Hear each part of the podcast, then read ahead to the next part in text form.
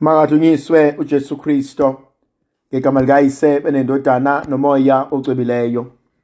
Umusa wenkosi yethu uJesu Kristo uthando likaNkulunkulu uyise ubuzalwane ngomoya ocwebileyo makube kini nonke.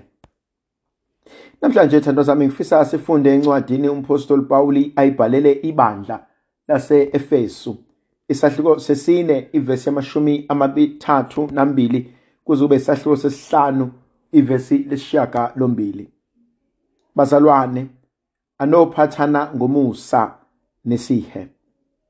Nithethelelane njengoba naye uNkulunkulu enithethelela nani ngoKristo. Yibani abalandeli bakaNkulunkulu?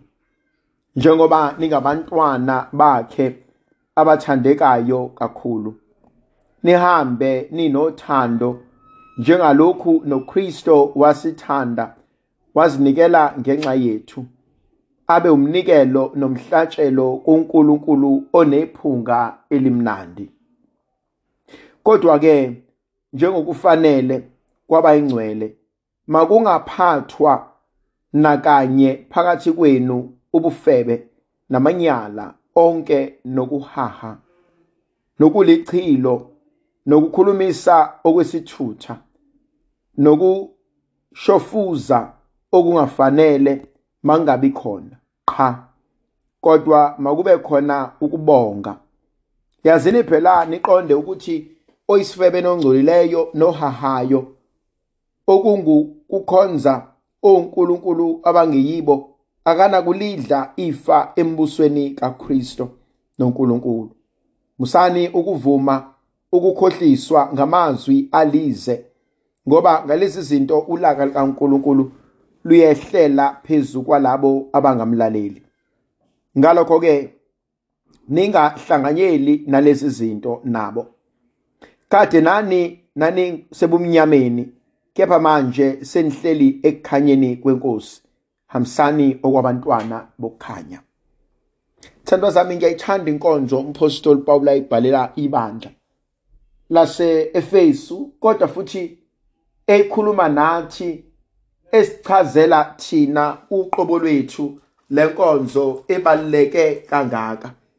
Into engiyibuka ingithinte kule nkonzo ngithanda inkonzo athi anophathana kahle anophathana ngomusa anophathana ngenhlonipho. Nithethelelane. Nivume ukuba amaphutha nivume ukuthi amaphutha ayenzeka. Kodwa ayikho into enhle nengcwele njengokubona abangcwele behlelisene ngokuthula. Emndenini sihlelisene ngokuthula. Emakhaya sihlelisene ngokuzwana.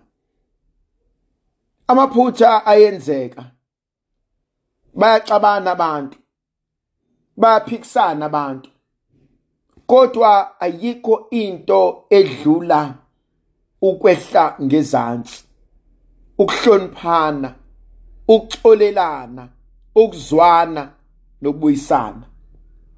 Yona inselelo yokuqala uNkulunkulu asinika yona indlela esiphathana ngayo. Emakhaya emndenini esontweni emsebenzini emphakathini. Esibili engibona ingithinta masibe ngabantu abathandayo nabathandekayo nabahamba ngothando.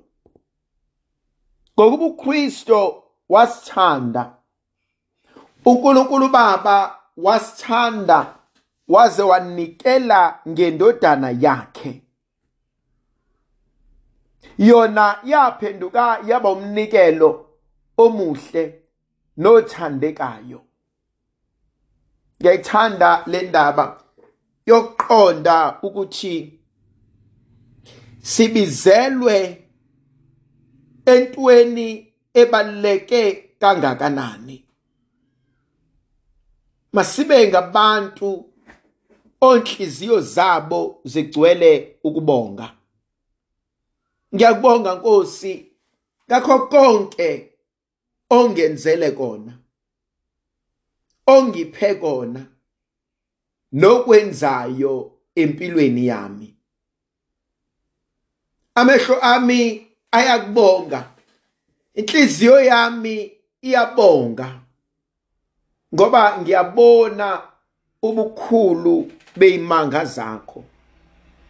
Ebese phinda obhala kahle athi sifanelwe ukuhamba ngobungcwele. Kunezinto ezingamanyala engafunakali zitholakale kuthina. Ichilo lingatholakali kuthina kodwa masambe ngobungcwele. Ngokuqonda nokwesaba ihlazo. Lenkonzo ngiyibona ibaluleke ngendlela eyisimanga ngoba sesiphile esikhathini la abantu sebezenzela abasasabi lutho abasanqeni lutho abasathuswa yilutho. Khona izinto qala owungeke uzibone zenzeka emphakathini.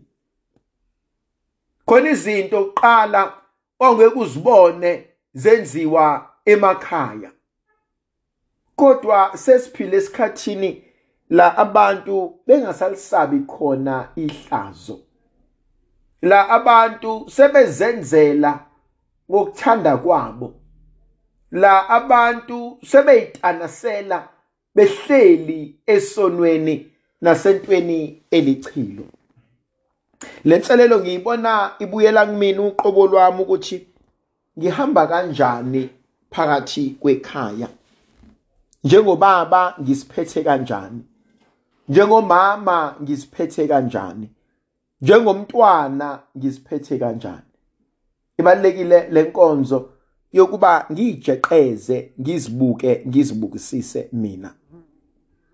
Uthi umpostoli Pawuli makube khona ukubonga einhlizweni zethu. Yazi umuntu ohlakaniphileyo uma kunconywa abantwana bakhe uyayathi siyabonga uNkulunkulu uma abantwana besanjalo. Ngoba baningi abazali abazamile ukukhulisa abantwana ngendlela enhle ngendlela eqotho ngendlela ethandekayo kodwa abaze balalela abantwana. Abaze bafuna ukwenza abakufundiswe kona.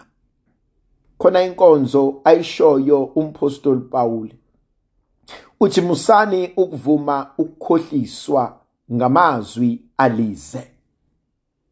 Musani ukuvuma ukukhohliseka kalula.